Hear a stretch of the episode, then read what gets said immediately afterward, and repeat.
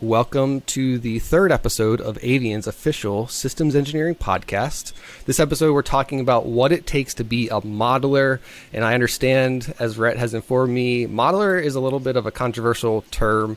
Um, so let's, before I'm ready to jump into questions, let's introduce everybody. Today I have Casey, Rhett, Jeff, and Lindsay on the line with me. Um, we're here to talk about exactly what a modeler is and what it takes to get to. Uh, being a modeler. So, Rhett, the first question for you: um, what what's the right term for modeler? And we we talked about this a little bit already, but for the recording, can you explain um, maybe why modeler is not a great term for it, and then what the correct term would be? So there's a lot of back and forth on that. I'd say uh, modeler, model-based systems engineer, systems engineer, uh, architect. Kind of a lot of people use a lot of different terms there's a bit of a negative connotation, I think, with modeler as kind of being equivalent to CAD junkie. Most of the people in a system engineering or model-based system engineering role have either bachelor's or advanced degrees in systems engineering or a related field. So being a CAD jockey is a bit of a, a downgrade, I would say. uh, so same concept. It's one thing to know how to use the tool. It's another thing to be able to architect that tool or go above and beyond just doing the mouse clicks. So I think that's probably the distinction there. Yeah, and, and basically what you said is that the correct term is the mouthful of model-based systems engineer. Um, and a lot of people just say modeler because it's easier, but it might not be correct all the time. Um, yeah. So can and we talked about this in the last episode a little bit where we gave an overview of what model-based systems en- engineering is but can you give a detailed description anybody on the line a detailed description of what um, a model-based systems engineer is and maybe some of the day-to-day or duties that person might have? So, model-based systems engineer, uh, model-based system engineering is the formalized application of modeling to support system requirements, design, analysis, verification, validation activities, beginning the conceptual design phase, continuing development of later life cycles, according to INCOSE. Very long mouthful, way too much to say. Uh, Model-based system engineers do two things. They take they take the user need and they translate that into something for the vendor, the, the OEM, or whoever it is who is developing that system to to do. So you prescribe what it is you want, and then you verify it or you trace to it. You say, how can I show, how can I prove that that was actually done correctly and completely? And does that verify my stakeholder, validate my stakeholder need?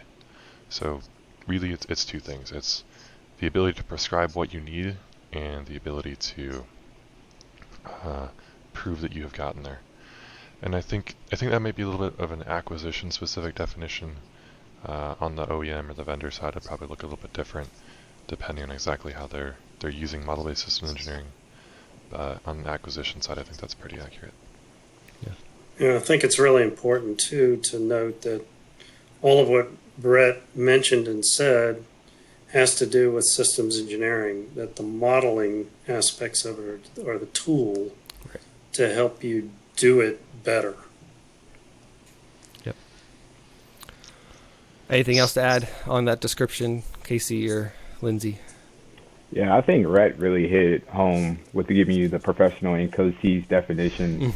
and then summing it up as well um, in his own terms. But in a combination of Rhett and Jeff, they, they pretty much hit it right on the spot. Um, in summary, for myself, just straight out plain language, I like to kind of get back to the point that a model is just simply a shared representation of a system, right? So now all of us with model-based systems engineering can now see the same system represented in the same location, um, and collectively, um, like Rhett said, we're, we're, passing it off to vendors um, as a holistic picture. So.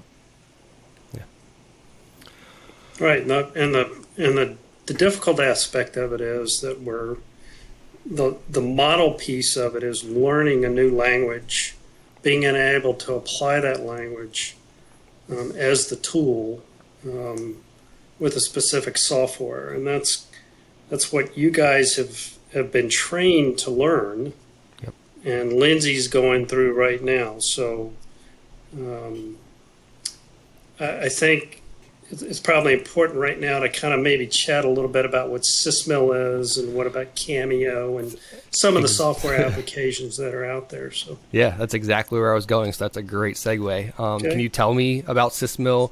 And a follow up question to that: Is there any language um, that's similar that could prepare somebody that wanted to transition to be a model based system engineer?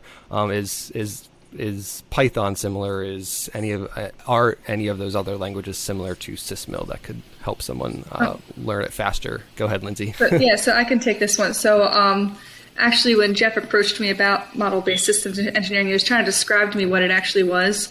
He said you're like modeling something, which what we talked about at the beginning was I thought it was like a 3D thing, and they said it was like programming. I thought I was like typing in the command prompt, but it's actually um, not like that at all. It's more like um, it's a, it's a language, but it's a graphic language. It's a, like a two dimensional graphic language. It's almost like when you're building these models, they're like uh, they look like flowcharts, but there's specific rules on on how you read them, and so that's what that's where the language part comes in.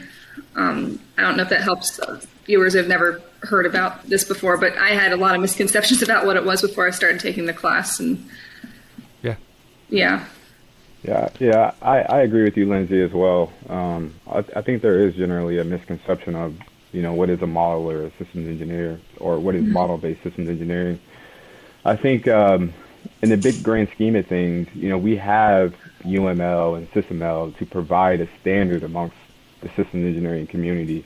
Uh, that way, we all understand what someone is trying to convey within the model itself. Mm-hmm. I don't know if that answers your question. Um, yeah, it definitely does. So I guess I was under the misconception also that it was a language similar to Python or um, C++ or something like that.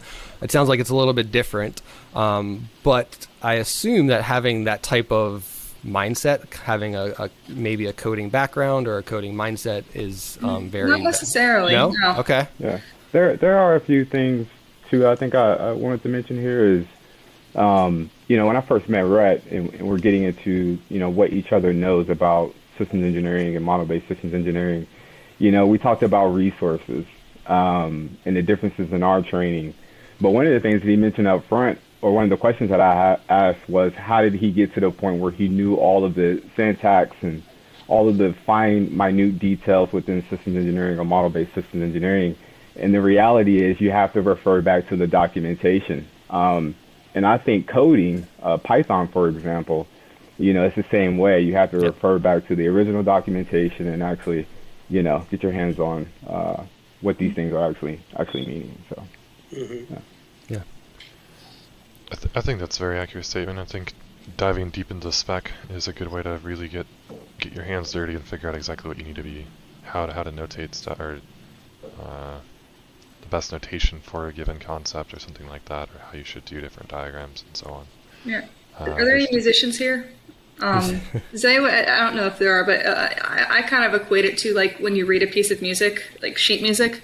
Like there's like all these specific rules that you have to follow to be able to interpret what you're seeing. Um, but it's like a visual. It's so it's almost like a visual code. Um, yeah. Except you know with this you've also got like the parametric links between all your different models. Right. Yeah. I, I think that's actually a pretty good equivalency yeah. representation of sheet music. I would. That's, that's actually a good one. I haven't thought of that before. Uh, SysML was built off of UML. UML was developed in the 90s uh, as a kind of a combination of a bunch of different modeling notations and and modeling design. So DFD, IDEF0, and so on. Uh, those types of notations, and then some of the different fields use slightly different, like sequence diagrams, activity diagrams, and so on. Uh, there were a lot of different things that were pulled together into the Unified Modeling Language, or UML.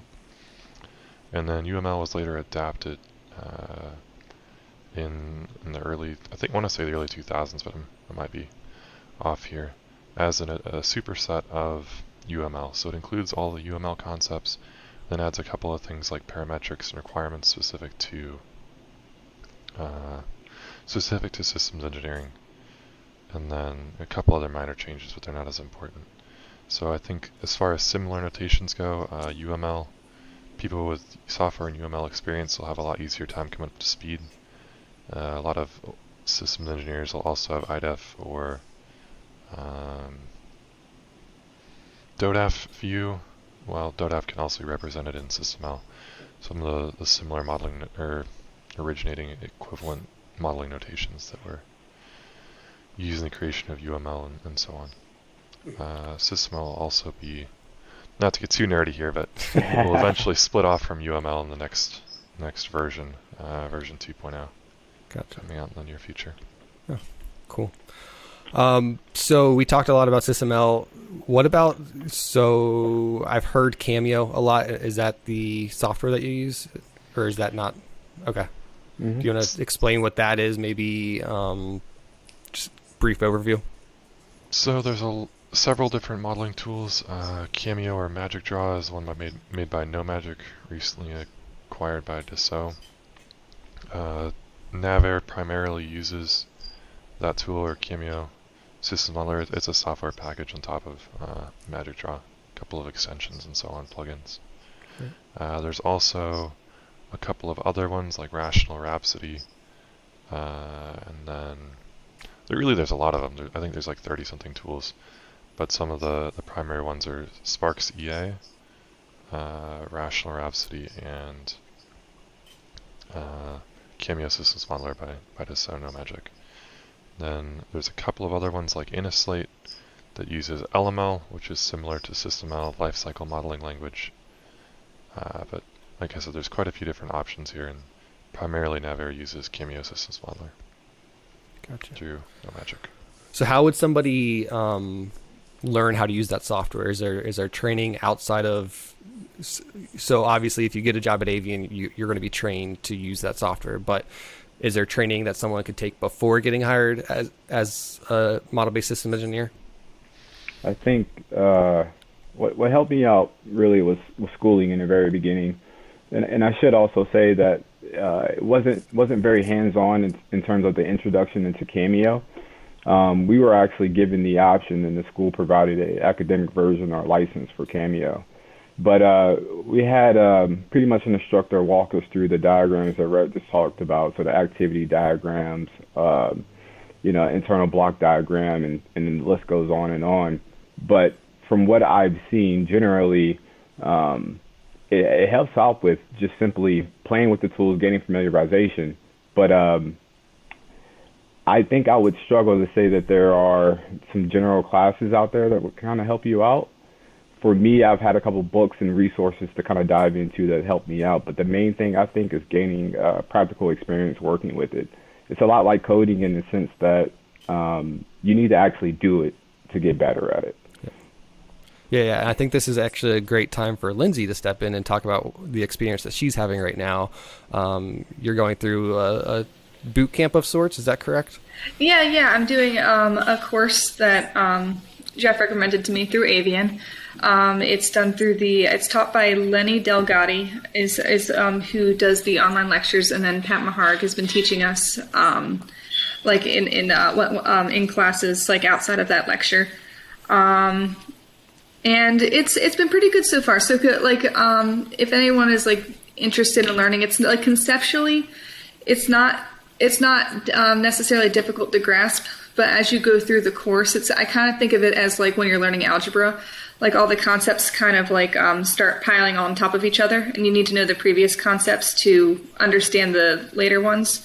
So um, you do need to thoroughly understand everything, but it's not too bad um, like I don't have like a super strong programming background. I don't even have a strong systems engineering background. I'm a mechanical engineer, and I've been able to pick it up um, all right. It's maybe you, you do like three hours of lecture during the week, and then you've got like an hour of um, like interactive in class with Pat, and then reading your book and whatever other practice you're doing with the um, with the modeling software. Yeah, cool. So it it sounds like you're getting that practical experience that Casey was just talking about. So Yes. um, very cool.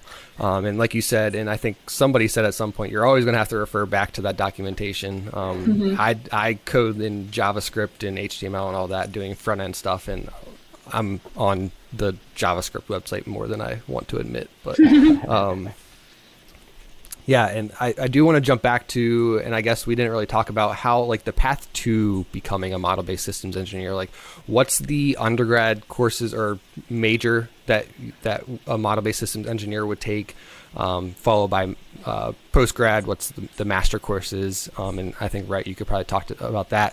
And then also, um, experience. So you may have experience already in the DoD. What what are some things? And we did talk about this a little bit in the last episode. But what are some of those um, areas where it, would be easy to shift over to model-based systems engineering? That's a great question, Ian. Uh, so I'd say it, it really depends on your your avenue in. I think T&E is a good way in. I think uh, pure systems engineering is a good way in. I don't think there's a lot of pure systems engineers in the undergraduate level at any rate.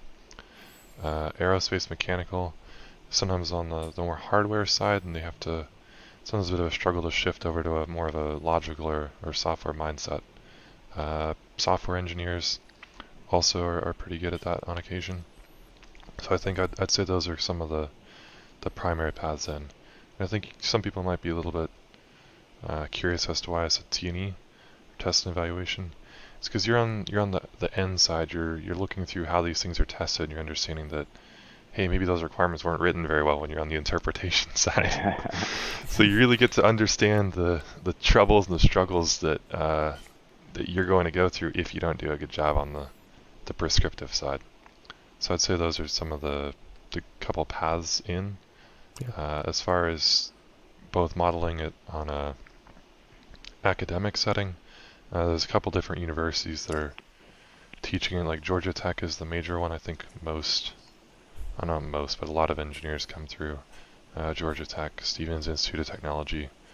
Uh, George Mason has a couple classes. I think there's a couple more as well that'll do that in the, the master's courses. As far as undergraduate, I'm not sure if there are any.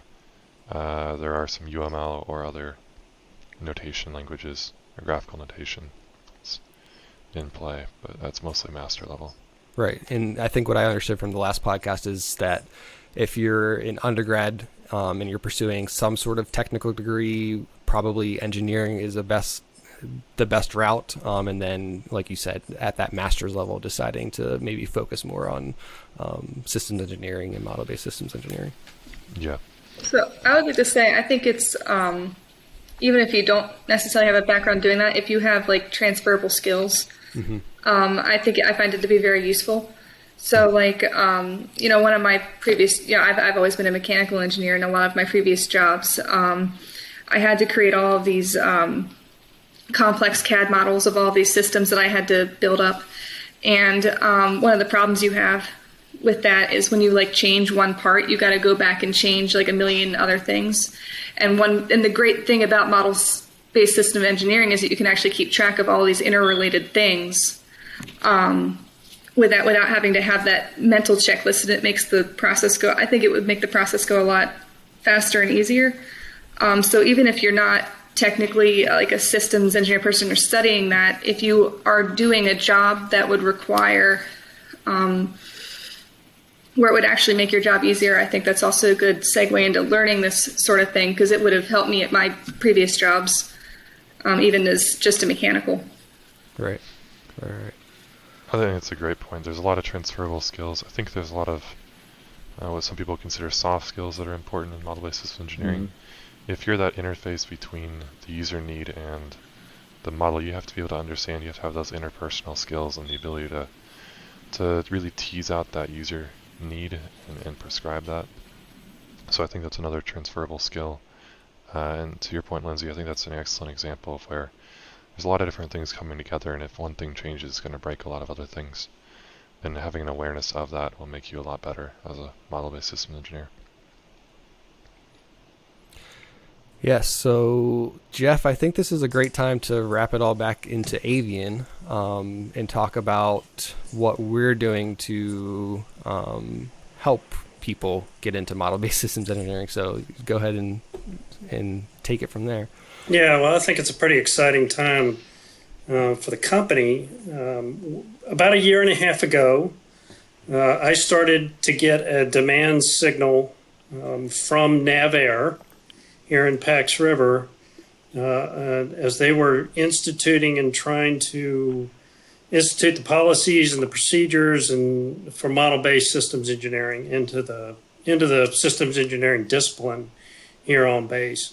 And there just weren't any model-based systems engineers or a very small um, cadre of them in the area. Uh, so um, to to help that demand uh, to to go after that demand, um, the company uh, decided to make an investment in a lab with a partner company here in the area called Precise uh, to acquire uh, some Cameo licenses. They're floating licenses in a virtual environment. This all happened kind of during COVID too, so we had to make it virtual. Um, and then develop a course uh, to to kind of develop these this skill set. So we latched on to the Delligatti classes, but uh, that alone really doesn't give you the the full practical application enough to go into a program office to be able to do anything. So what we've done is we have uh, hired out um, a company called JHNA out of Huntsville, Alabama, and uh, through a through an individual who's got an enormous amount of experience and who teaches this um, to proctor um, students through the Delligatti as well as uh, provide them with extra instruction. And then to be able to also uh, stick around after the course, after the certification, um, to support them as they uh, proceed into a, a, specific program officer to do the actual work. So, um, Avian is um, really invested in this, and, and we want to help support not only our customers, but certainly the skill set in the area. And then there's applications outside of NAVAIR into other systems commands within the Navy. Other services are, are starting to, to build it up. And so we see a, see a real growth in this area. So uh, this is the first class, and Lindsay's one of the first students to go through. We have three others, and uh, we're looking to start uh, again in the summertime uh, with another group uh, to go through. So, um, so exciting times, and looking looking forward to to growing in this particular area. Yeah. So it sounds like we as a company are on the forefront of something that is going to be big in the future, uh, which is always nice to hear. Um, and we are taking the right steps to make sure that we are supporting our customers and we're doing it better, smarter, and, and more efficiently. Um, so with that, is there any last minute, oh, by the ways, any other points that you guys wanted to make on this episode? I'd I'd just add there's a couple of certifications you can get. There's the OCSMP certification, uh, or a couple of them, and then also uh, SEP, System Engineering Professional certifications. So I think those are a good, good way to prove your knowledge. Yeah, cool. So yeah, definitely. And um, is there an online resource? I know INCOSE has a lot of information, but is there any other online resources? Um, that might list like some of those certifications or some of the uh, courses around the country or anything like that? INCOSE and the Object Management Group are probably your best starting points. Gotcha. Cool. All right. Well, with that, I want to say thank you guys for joining me today. And on the next episode, we're actually talking about real world MBSE applications. So we've defined what MBSE is, we've looked at what it takes to get educated, um, start a path towards becoming an expert. And then on the next episode, we're looking at the applications of MBSE in the real world. So with that, I want to say again, thank you guys for joining me, and I'll see everybody next time. The Model Vision podcast is brought to you by Avian. At Avian, we provide extraordinary support in the areas of model based systems engineering. We help our customers detect problems early using modeling with a purpose. With Avian's MBSE network, we provide a collaborative ecosystem to access, define, and implement a tailored MBSE approach for program success. Avian's model based systems engineers work with SysML using Cameo software to replace the document centric nature of typical systems engineering. Our engineers expose vulnerabilities within your system before implementation, ensure speed to the fleet with a solution that brings clarity early, enhances the chief engineer's capabilities, creates a holistic view, allowing for better decision making, and simplifies complexity. Everything works together to bring certainty to your design. If you're interested in learning more about Avian's capabilities within MBSE, you can visit avian.com/capabilities.